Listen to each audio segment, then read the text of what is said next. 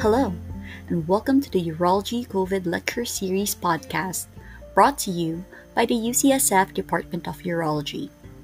In today's episode, we have Dr. Ariana Smith from the University of Pennsylvania talking about surgical treatment of stress incontinence in women.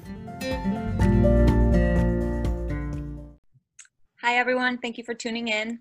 We'll go ahead and get started. My name is Annie Fambona. I'm a PGY3 at Penn, and today I have the pleasure of introducing Dr. Ariana Smith.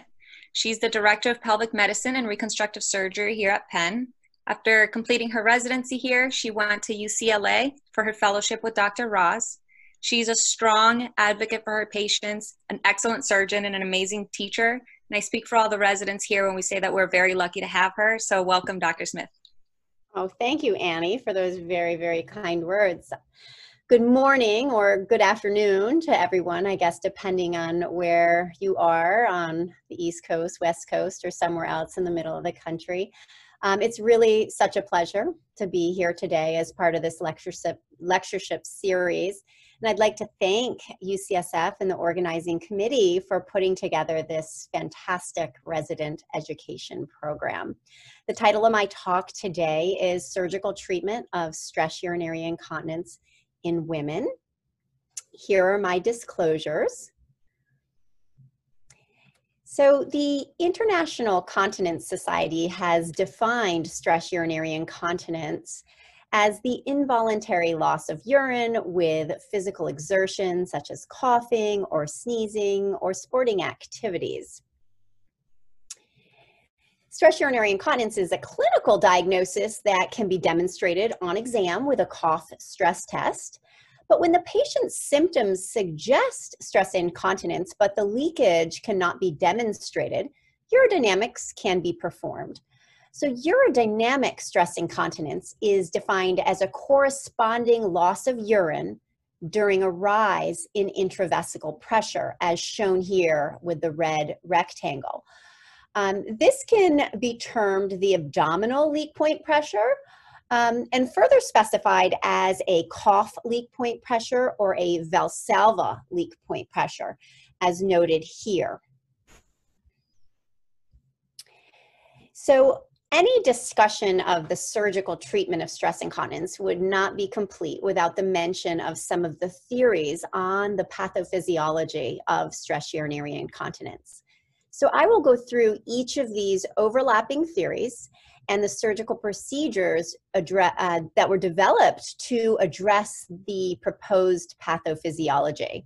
So the position of the proximal urethra, sometimes referred to as hypermobility when it's mispositioned, intrinsic sphincter deficiency, the hammock hypothesis, the integral theory, and damage to the urethropelvic ligaments. And again, these are overlapping theories. They are not mutually exclusive. So um, the position of the proximal urethral will be the first theory that we discuss. So the urethra itself is an intrapelvic structure.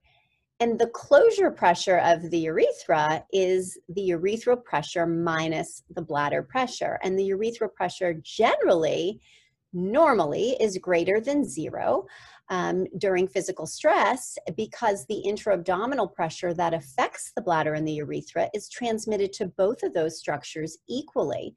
And the resting bladder pressure tends to be lower than that of the urethral pressure. So as a result, with the urethral pressure higher, there is less uh, likelihood of leakage.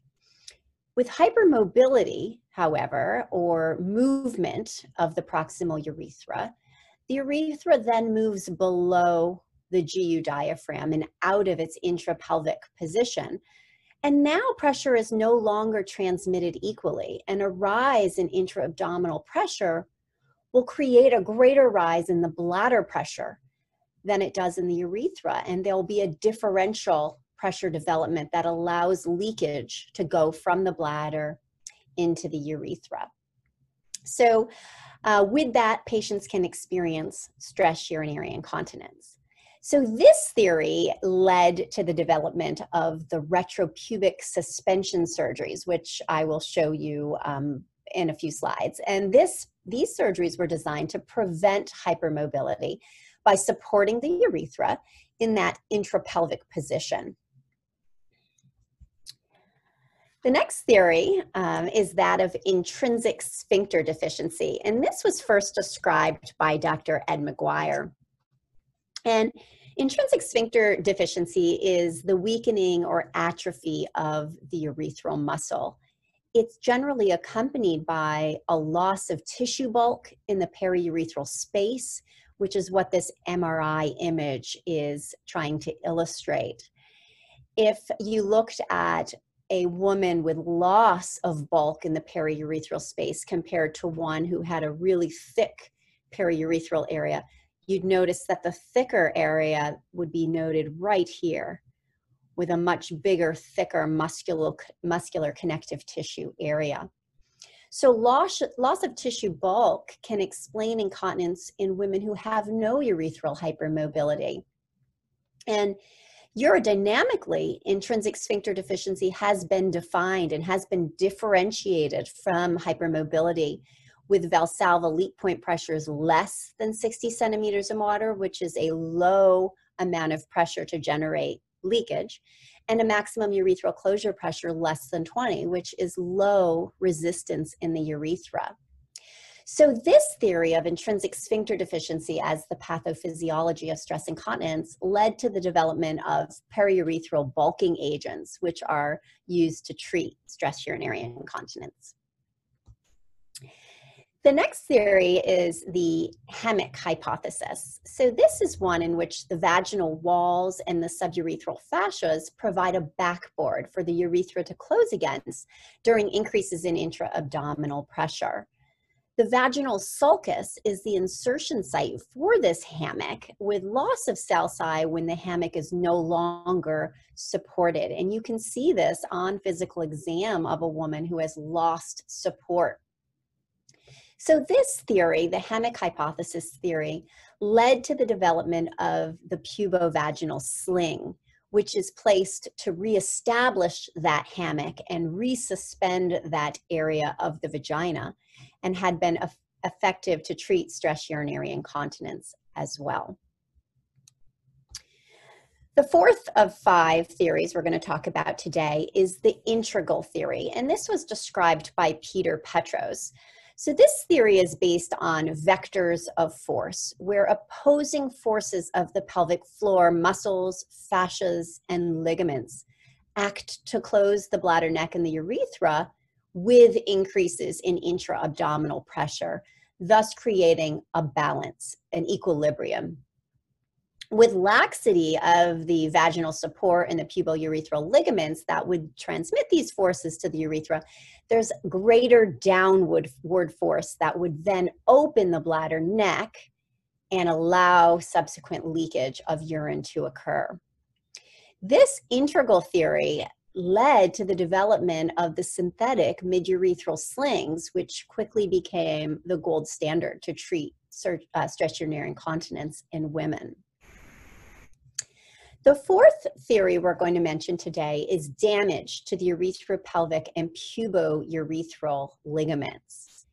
So, this theory um, further supports the use of slings, whether they be pubovaginal slings or synthetic midurethral slings, to treat stress incontinence. And that's because they can restore the slings, that is, can restore disrupted urethropelvic ligaments and pubourethral ligaments, which are there to hold the urethra in place behind the pubic behind the pubic bone.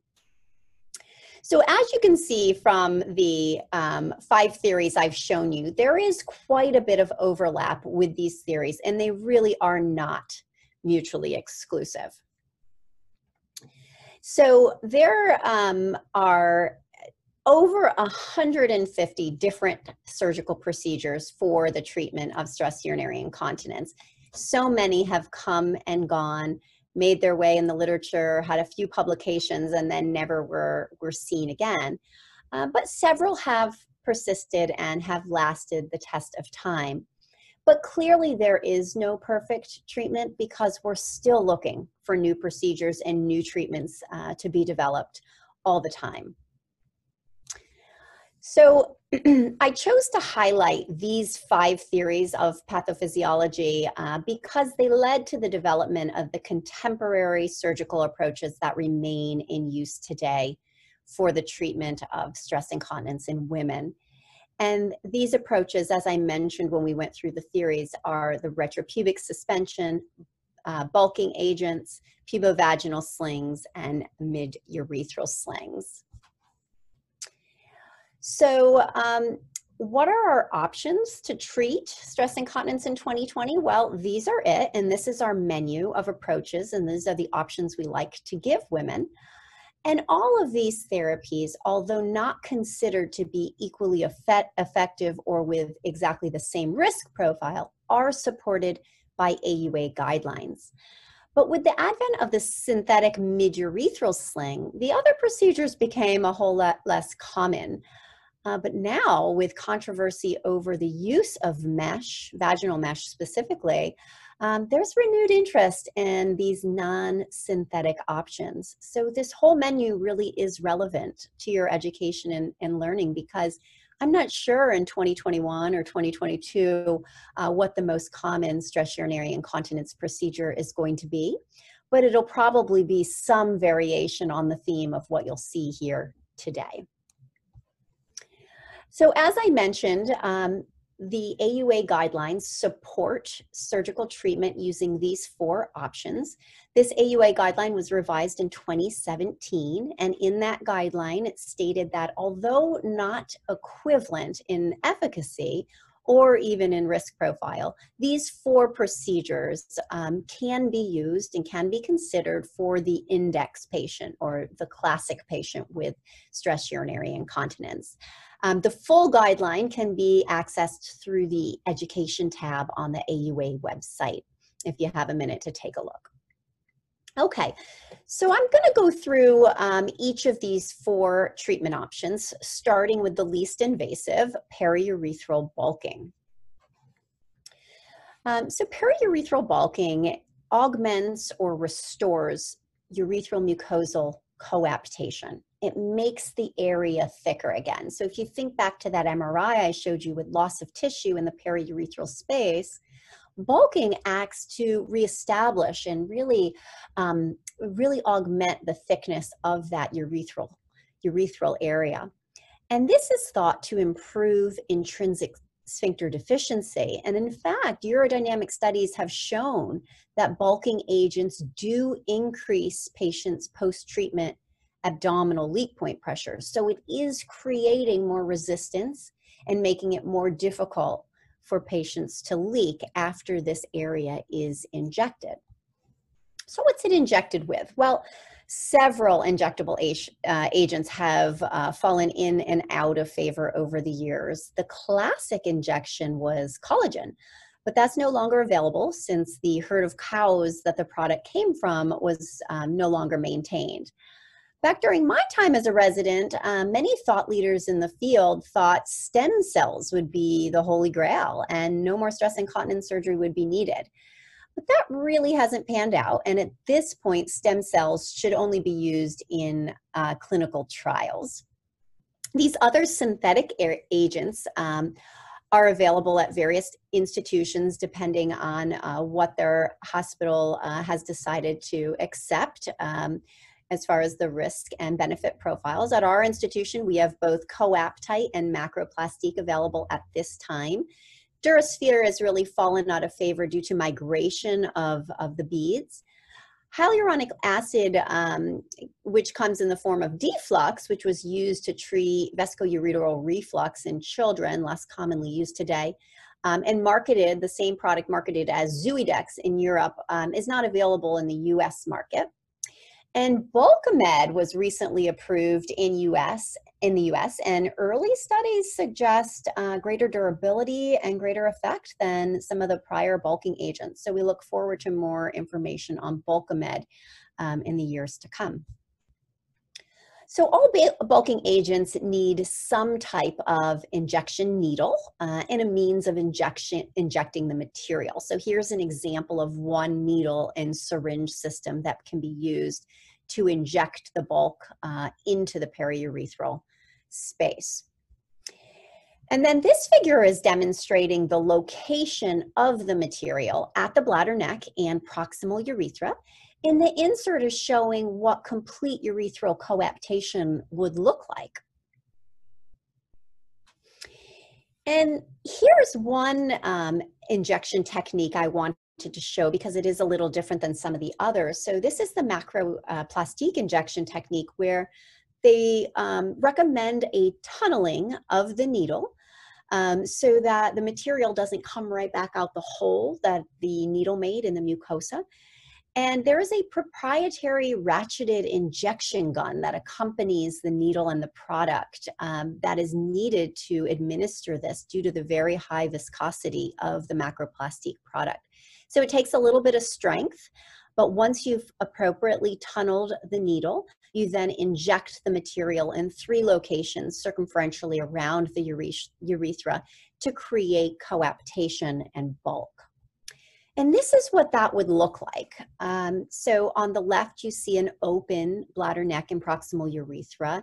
Um, and then on the other side, you see what it looks like when it's coapted and filled with the bulking agent. And that is the goal of urethral coaptation or urethral bulking is to create this coaptation. So, what about the evidence for urethral bulking? Well, uh, 2017, a Cochrane systematic review was updated, and at that time, 14 trials were included with over 2,000 women. And the conclusion was that the evidence remains insufficient for periurethral bulking. And you may say, well, 14 trials, 2,000 women, that sounds pretty good for surgery, but when the trials aren't done well and the level of evidence uh, supporting the, the trial design and methods uh, is not adequate, it's hard for the Cochrane Review to give um, a support for a therapy. So what we know is that the efficacy and the duration of effect of bulking is inferior to our other surgical options. There's no evidence for superiority of one of these bulking agents over the other. They all seem to be relatively similar, although we do await this interesting data on Bulkamid. Um, and there seems to be, interestingly enough, similar efficacy with saline placebo, at least in one study. The different techniques, whether you go transurethral or periurethral, don't seem to matter. And it also doesn't seem to matter if you inject directly at the bladder neck or inject directly at the midurethra. Most studies showed that follow up injections are needed to maintain an effect. And the Cochrane review concluded that bulking agents could be an option for short term relief for women who cannot undergo anesthesia. Truth be told, I think they're used a little more than that in clinical practice because I think there are times when people want to add a little bit more effect to something they already did that didn't get an optimal um, relief of stress incontinence, or they're buying time, um, or somebody might be planning another pregnancy. So I think bulking agents are used um, uh, above and beyond just women who can't undergo anesthesia and then I would say in my institution, when we rarely do use bulking agents, we tend to give the woman a little anesthesia for it, um, at least some sedation. But it could be done in the office-based setting if needed. So moving on to retropubic suspensions. Okay, so the Birch Culpo suspension um, was originally described as a procedure to treat anterior vaginal wall prolapse. And with its original description, three pairs of sutures were used to really closely, tightly approximate the vaginal wall to Cooper's ligament, thus sort of raising up that whole ant- ant- uh, anterior vaginal wall. The Tanagho modification brought this down to two pairs of sutures, really targeting the midurethra and bladder neck to augment continence and recommending a more loose approximation of the vaginal wall to Cooper's ligament.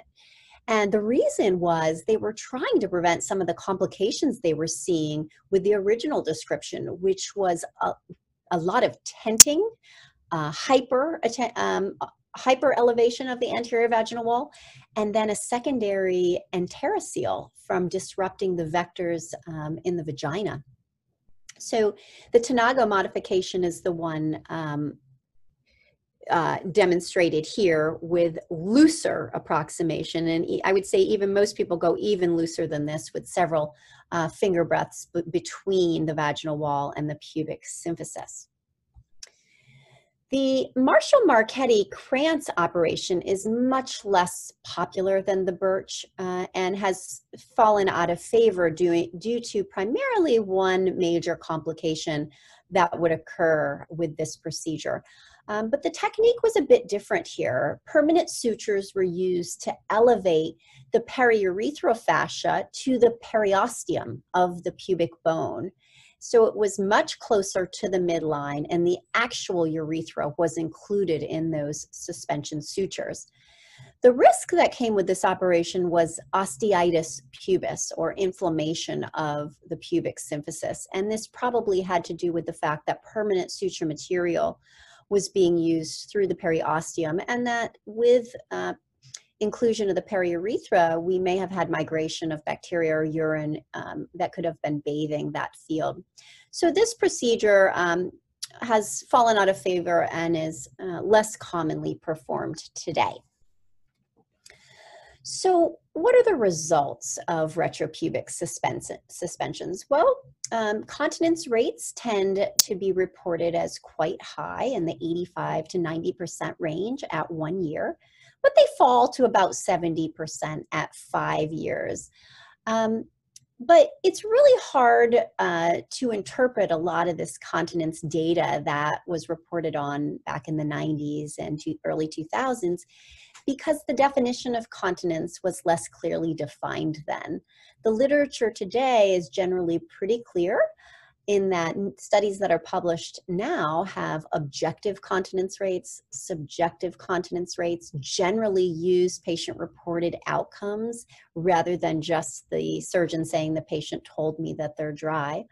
Um, and as a result, we can compare contemporary studies a little more easily.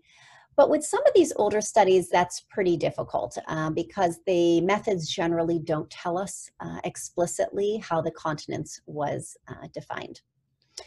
But for these uh, retropubic suspensions, there were there was voiding difficulty that was um, occurring in about 10%. And when you think of the technique and the possibility of tenting the urethra, which is very different than our tension-free procedures that I'm going to talk more about in a minute, you could see why voiding difficulty may happen. There was also some de novo urgency incontinence at a rate of about 17, uh, percent, and this may have to do with obstruction. So, if the patients had tenting of the urethra and they were obstructed, they may also develop urgency incontinence. But we know they can also come from sutures being too close to the bladder um, or just from having had a continence procedure, um, all of our continence procedures run the risk of um, creating urgency and urgent continence. The other um, really important point with the retropubic suspensions are that they are less effective with intrinsic sphincter deficiency. And I think this makes sense because if you think about the pathophysiology I showed you at the beginning, if someone doesn't have hypermobility and you're doing an operation that corrects hypermobility, it's unlikely that they're going to see a real benefit. That said, there was something about the procedure that did help approximately 46% of the participants um, who had intrinsic uh, sphincter deficiency um, at least by urodynamic definition. And that may be because many of those patients have a more of a mixed picture. And although their leak point pressures are very low urodynamically and they fall into the category of intrinsic sphincter deficiency, they also have some element of hypermobility. So, what about um, long term outcomes? Well, this one study uh, looked at 190 women who underwent a Burch colposuspension uh, in the 1980s. They had a 14 year median follow up and they used postal questionnaires. And they found that significant urinary incontinence was experienced by about 56 of the responders. Um, and only about 19% of the responders reported no incontinence episodes. So, again, this was postal questionnaire. Uh, only people who wanted to returned it. So, you don't know how accurate this data is, but it's the only long-term data we have uh, for these procedures, um, and it suggests they don't really last uh, the test of time. What about the disadvantages of the retropubic suspension? Well, they've generally been performed through an abdominal approach. Modifications to allow it to be done laparoscopically have been performed with similar outcomes. It can be technically difficult um, based on a patient's body habitus uh, and BMI to get into the space of Retzius sometimes. And there can be a lot of fat in that space, and there could be a lot of difficulty really getting under uh, the symphysis. And um, as a result, it can make it a more technically challenging operation to get those sutures placed exactly where you want them, meaning there can be errors where sutures are placed where they shouldn't be, uh, thus penetrating the urinary tract or uh, permanent sutures being placed through the vaginal canal. And then, as I mentioned before, it certainly has uh, lower efficacy in patients with intrinsic sphincter deficiency, and as a result, is not a surgery that can just be used without more um, intensive testing of the, the patients to ensure that they're appropriate candidates for the surgery.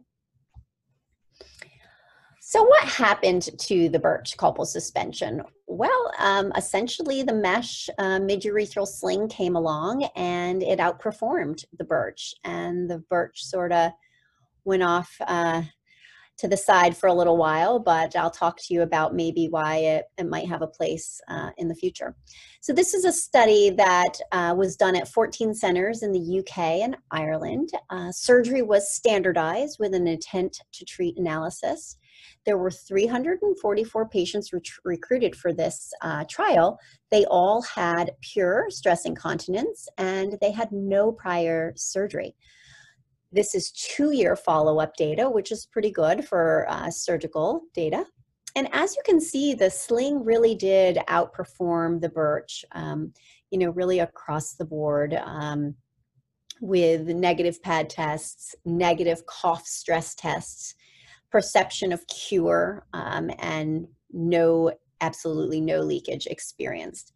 Um, and as you can see, these numbers vary quite a bit from 40% to 73%. So, depending on how you want to define cure or success for your trial, it, it really can make a difference in what the published results uh, look like and that's why it's become very important today to make sure we use um, standardized reporting and we're clear about the methods that we're using. So um, this was the beginning of the end uh, for the Burch, at least for a little while. And this trial concluded that the mesh sling was at least as effective as the Burch colposuspension for the treatment of urodynamic uh, stress incontinence at two years follow-up and bladder injury was noted to be more common with the mesh slings, which um, I'll show you some pictures of in a little bit, and we'll talk about why that is. But the other problems, uh, longer voiding dysfunction, recovery times, these were all greater with the Burch colposuspension. There was also a greater cost for the Burch, and that probably has to do with longer OR times and longer hospital stays. So, how is the Burch used today? Well, the Burch is still used um, in some situations. If patients are getting an abdominal procedure already, like a laparoscopic procedure, such as a sacral colpopexy or a hysterectomy, um, or an open procedure, a Burch may be used, especially if the patient um, doesn't have bothersome stress incontinence, but just a mild uh, type of stress incontinence, and they're looking um, to ensure that doesn't get worse uh, after treatment uh, of say pelvic organ prolapse or after a hysterectomy, they may get a concomitant Burch procedure. Sometimes patients opt for a Burch if they're offered, if uh, they've had a history of a mesh complication, or if they just don't like the idea of mesh. And that's where I think you may see uh, a potential resurgence of the Burch in years to come. So now let's move on and talk about slings. So I want to start with um, the common concepts to all slings. So slings uh, provide a hammock-like support of the bladder outlet uh, by using an, a, a strip of mesh or tissue to support that area. It thus positions uh, the support at the bladder outlet, whether it be the bladder neck or the mid urethra. And then the arms of that supporting material, whether it be mesh or autologous tissue, are supported uh, through passage through a potential space. the retropubic space, as in the case of like a TVT or retropubic sling, and the obturator space, as in the case of a transobturator sling. These slings, regardless of the type, are designed to be tension free at rest, and they're not thought to provide continence by hiking up the urethra the way the retropubic suspensions uh, were designed. They're really um, they're designed to provide support during increases in intra-abdominal pressure by preventing the descent of the bladder neck, preventing hypermobility, and providing support. And I list all of those things because they're not only effective for treating uh, hypermobility, they are also effective for treating intrinsic sphincter deficiency, which means they're doing more than just preventing um, mobility. Okay, so here's the position of slings. So the original description of the pubovaginal sling was to place it at the bladder neck. And this was um, used generally with autologous tissue, either harvested from the abdominal area, as in the case of rectus fascia, or from the lateral thigh, as in the case of fascia lata. Whereas with the design of the midurethral sling uh, that came um, after understanding the integral theory of continence, slings were then designed to be placed at the midurethra, at the area of maximum urethral closure to augment the, uh, the maximum urethral closure pressure. So the traditional sling, um, like I said, was at the bladder neck, and this is what it looked like, uh, where the sling would extend into the retropubic space on each side of the bladder neck. And a variety of uh, tissues could be used, allografts, xenografts, other synthetic uh, materials that were available uh, at, when this was originally described. and uh, most commonly, like I said, uh, rectus fascia or fascia lata from the thigh is what is used today. Um, the autologous pubovaginal sling with uh, the rectus fascia looks something like this. I took this um, image because it made it into the New England Journal of Medicine, which I thought was pretty exciting for a incontinence study. Um, and I'll tell you more about that study in a few minutes, but this, this picture was in that uh, New England Journal article, so I pulled that for this talk. Um, the strip of rectus fascia in this case was placed under the bladder neck or proximal urethra area using vaginal incisions. And then the two ends were passed behind the pubic bone using a needle passer and then secured above the abdominal wall. So, uh, what are the long term outcomes of pubovaginal slings? Well, um, the first study here, Morgan et al., reported an 85% cure rate in patients with at least five years of follow up. And Chaikin et al. reported a 95% cure rate in 20 patients with at least 10 years of follow up. And you may say, well, 85 95 that's kind of a big difference especially given those um, time frames well some of it is small sample size and probably a lot of it is a reflection in those differences in the definition of success in the various studies in the literature. Um, and it, it, really has made it difficult for us to look back and say, hey, how good were those studies? And as a result, more contemporary studies of the autologous sling have been performed using um, more contemporary methodology and um, incontinence outcomes. So, this is the study I was mentioning um, from the New England Journal of Medicine. This uh, was designed in the early 2000s by the Urinary Incontinence Treatment Network. And this was a multi center, NIH funded, uh, randomized control trial using 655 participants. So, a pretty big surgical trial. Um, two year follow up was deemed to be important, which um, is really great for incontinence outcomes because we know that they don't often maintain the effect they have at, say, six months or a year. And that two year time point is usually um, what the patient is going to uh, settle with, at least uh, for about 10 years. Um, so in the fascial sling group, there was a 66 uh, percent, uh, success rate versus 49% in the Burch group. And this was statistically um, significant. There were greater complications noted in the fascial sling group. There were more urinary tract infections. There was more voiding dysfunction, more de novo urgency. However, from a serious adverse events perspective, it was very similar uh, for the two groups. And when you look at treatment satisfaction, there was almost a 10 point um, benefit for the fascial sling over, over the Burch. And this study used a very strict definition of success. The patients had to have a negative PAD test. They had to have no incontinence episodes on their voiding diary. They had to have a cough stress test uh, done with a half full bladder with no leakage. They could not report on validated questionnaire any incontinence symptoms and they couldn't be retreated. So these had to be the most perfect of perfect. Um, and that's why the numbers don't look that great 66 and 49 versus the 85 and 95 I was showing you in some of the earlier slides of studies done at earlier time points.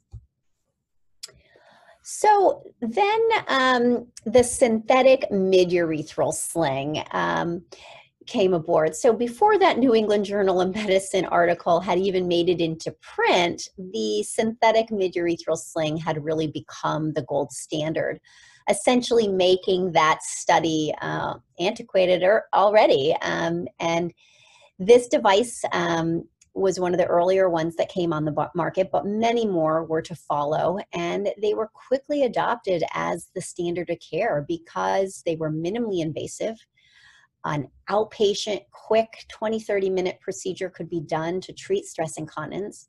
And um, patients were satisfied, extremely satisfied. Um, the kits were uh, made of polypropylene mesh, and there have been several variations of this polypropylene mesh, and it's evolved to a soft polypropylene mesh with very wide pore sizes um, today. And there are several kits still available, although less than there were a few years ago, because many companies have pulled them off the market. And there is also um, mesh that can be tailored by the surgeon to make a mid-urethral sling, and I'll show you some pictures of that as well. The transobturator and the mini sling came about after, with attempts to minimize the injury that could occur with the retropubic passage of the trocars for the retropubic mid-urethral slings and um, I'll show you some examples of that as well. So first of all, um, the retropubic sling uh, position, uh, this is what it looks like um, from the lateral perspective and also from a cadaveric view um, of the mesh placed behind the urethra, behind the pubic bone. So you can see where injury could occur, especially here in the area of the bladder. And that is why we always drain the bladder and empty it to completion before passing the mesh behind the pubic symphysis to try to avoid penetrating the bladder wall. You also see that there could be small bowel floating down in this area, especially if the patient has had prior surgery. So this is the top down approach. It's still retropubic, but the trocars are being passed from the top or the suprapubic space to the vagina. This um, approach uses two incisions up top and one incision in the vagina, so three uh, incisions total. And passing these trocars into the vagina allows connection of the trocar to mesh in the vaginal area and then the trocar is then pulled back up using the same trajectory through the retropubic space to deliver the mesh into the retropubic space. This is an example of the retropubic bottom up approach. So this is when the mesh is placed bottom up, so from the vaginal space to the retropubic space. And these are trocars that you can see here passing right behind the symphysis. Again, if the bladder is not decompressed, bladder injury can occur, or if there's scar tissue and the bladder is sitting close to the um, pubic symphysis, you can see um, perforation with these trocars. Here's an example of surgeon-tailored mesh, and this is using the retropubic uh, top-down approach where a tunnel is placed. So now two incisions are made in the vagina to allow placement of a, a surgeon tailored piece of mesh underneath the vaginal wall, which is then anchored using the retropubic approach through the retropubic space. So the transobturator um, approach was introduced to decrease risk, essentially for perforating anything in that retropubic space. And also, it was thought that this may provide less obstruction or de novo urgency because it had more of a horizontal trajectory rather than a U shaped trajectory. However, there were disadvantages identified with the transobturator. Um, there appears on meta analysis to be a lower subjective cure rate. Um, especially for recurrent stress urinary incontinence and intrinsic sphincter deficiency, and possibly uh, also in obese patients and patients with very high intra abdominal pressure creating their leakage, such as high um, impact athletes. And there's also this potential for difficult to treat groin and leg pain with the transobturator um, approach. So even though all these potential benefits, um, there are some disadvantages just to fairly present um, the transobturator. But as far as understanding why um, groin pain can occur, and I think it's important to understand the anatomy of the area of the obturator um, where the trocars are passed. So the needle path that is taken to place an obturator uh, sling goes around the ischiopubic ramus and it's below the insertion of the adductor longus tendon and that needle perforates a lot of muscles. Um, it penetrates the gracilis, the adductor brevis muscle, the obturator externus, uh, the obturator membrane, the obturator internus, um, as well as the periurethra and endopelvic fascias before it exits out the vaginal space. So there's a lot of potential risk to entrap muscle fibers, but most commonly people think nerve pain comes from entrapment of the obturator nerve, which show, is shown out here in yellow, where uh, the trocar catches um, the nerve and the mesh essentially traps it in place. So this image is showing the difference in trajectories of mesh placed retropubically versus transobturator uh, passage. So this one over here uh, going through the obturator muscle is the uh, transobturator sling, whereas this is the retropubic approach. Okay, so um, there were further attempts to improve safety, which led to the development of the mini slings. Um, and there's conflicting immature data on mini slings. Some people have had great success, especially one year data. Um, but then when those patients are followed longer and you look at some of the two and five year data, it's much less encouraging.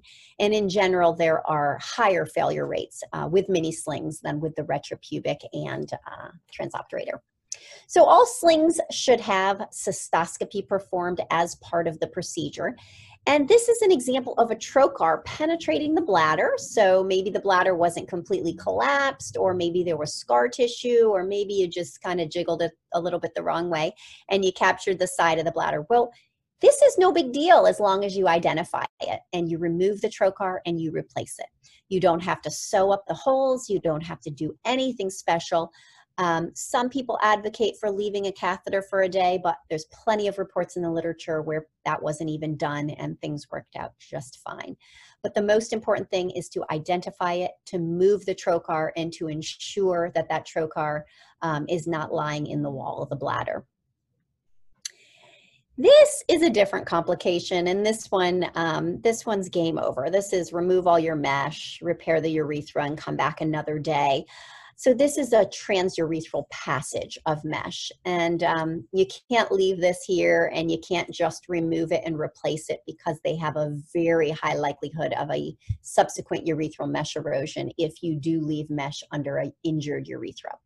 So this is where you place a catheter, you, you fix what you can, and you come back, um, you know, probably in six weeks or more. So what about the data? Um, so success rates with the mid-urethral sling uh, were really great, and that's why it quickly was adopted as the gold standard. So these green bars are using the term cured. Uh, again, this was the early 1990s, so um, cure might not exactly be what we call cure today, but nonetheless, um, success rates were, were high and patients were very satisfied. And when you look even out at the four and five year data, um, success was maintained. And when you look based on the diagnosis, uh, genuine stress incontinence, recurrent stress incontinence, intrinsic sphincter deficiency, mixed incontinence, they're all pretty high, some a little higher than others, but nonetheless, this was a successful uh, treatment. What about comparing retropubic to transobturator? Well, this was another study done uh, by the Urinary Incontinence Treatment Network looking to um, determine which approach was better. And um, at 12 months, um, objective criteria for the two approaches met criteria for equivalence. Thus, objectively, they were considered to be the same. Subjectively, however, they did not meet criteria for equivalence, and the retropubic approach was reported uh, to improve symptoms or cure symptoms at 62.2% versus 55.8 in the transobturator, and that was statistically significant. There was more voiding dysfunction with the retropubic approach, and there were more neurologic symptoms with the transobturator approach. So, what's all the hype about vaginal mesh? Well, there are adverse events, and in fact, in this trial of transobturator versus retropubic, there were several adverse events uh, bladder perforations, voiding dysfunction, UTIs, but most importantly, um, 4% of participants experienced a mesh complication by 24 months of follow up. This was not different between the groups. So, mesh complications are one reason why patients may undergo a reoperation after sling, um, but there are other reasons as well. And this study was a little more promising with respect to mesh erosions than the TOMUS trial. It showed a 2.5% risk of mesh erosion when they looked at 188,000 slings over a period of nine years. Um, but there were other reasons patients underwent revision. Some of it was that they were in urinary retention or incompletely emptied, and others was that the, it failed to maintain their continence. It was found that reoperations were more common for younger women, and that may be because they really want um, perfection. They really want to be dry, and also for women who had concomitant prolapse. And we know that whenever you add one procedure to another, there's always more risk for potential complications. So those things make sense.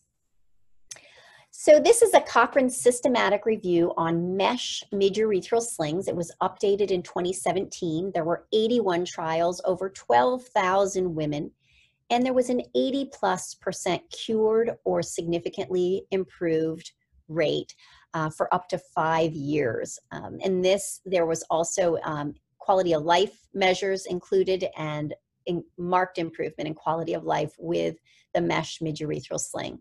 this Cochrane review found similar efficacies uh, between the retropubic and the transobturator approaches. However, they did find repeat incontinence surgery was more likely with the transobturator approach.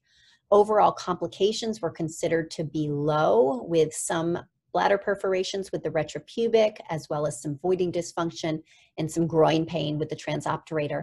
And this Cochrane review showed a 2% risk of vaginal mesh exposure. So we've seen 2%, 2.5%, and 4% today. So it's probably somewhere in that range. What about repeat slings? What should we be using if someone fails their first sling? Well, um, composite failure rate of a second sling is higher than it is for the first, and that makes sense. That's clearly a patient who is more difficult to treat. And biologic slings, which we haven't even talked about today because they're no longer advocated, um, were d- definitely had a higher failure rate than some of the others.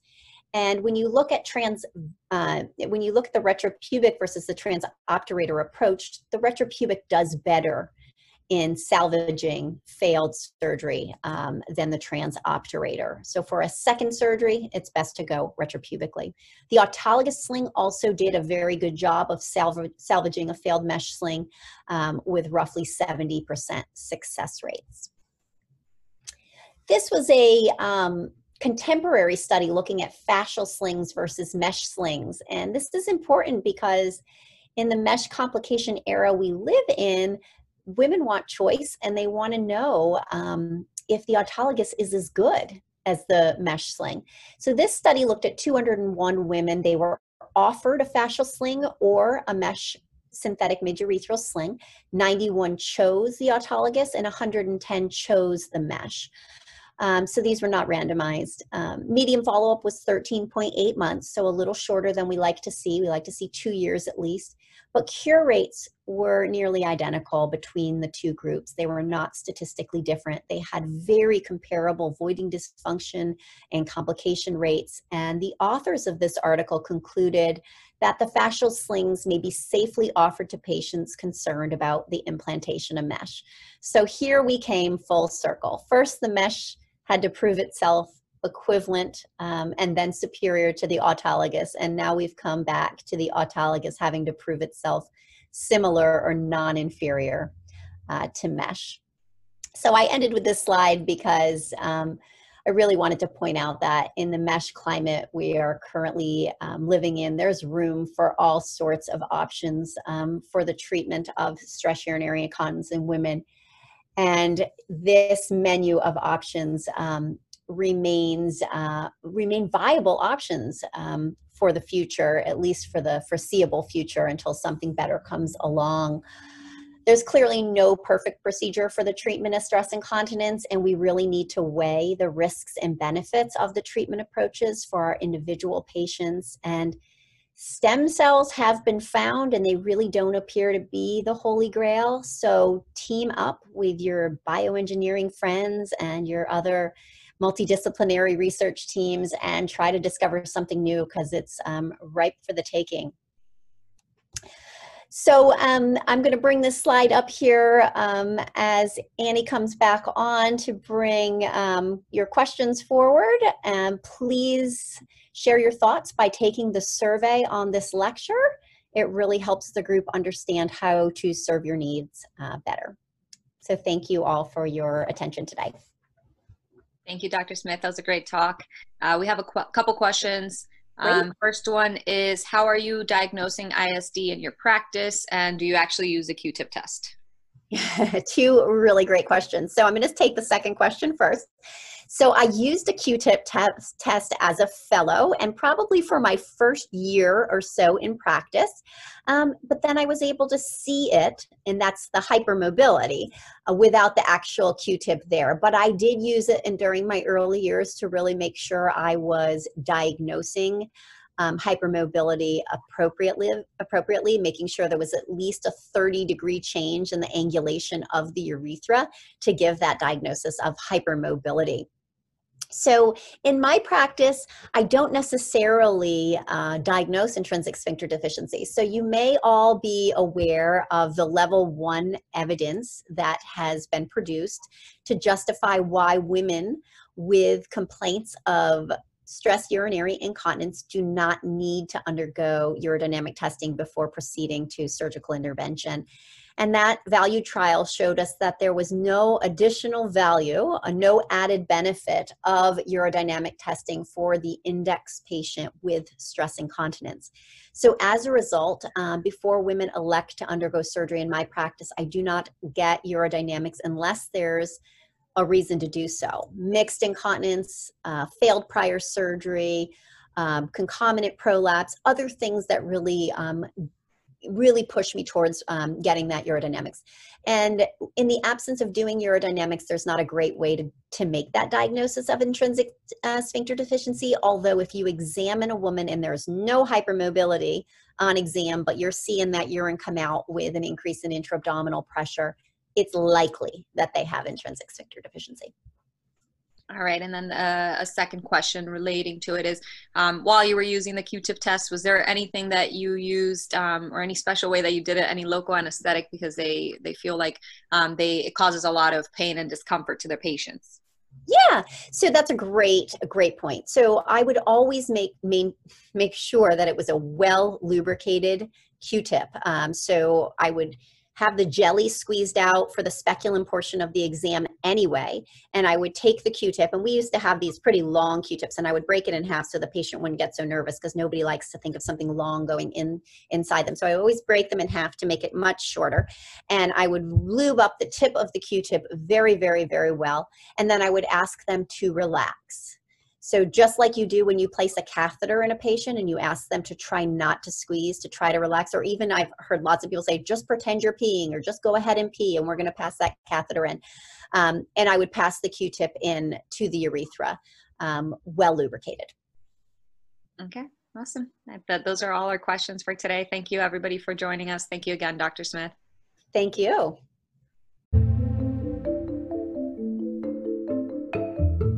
Thank you for listening. We'll talk to you soon.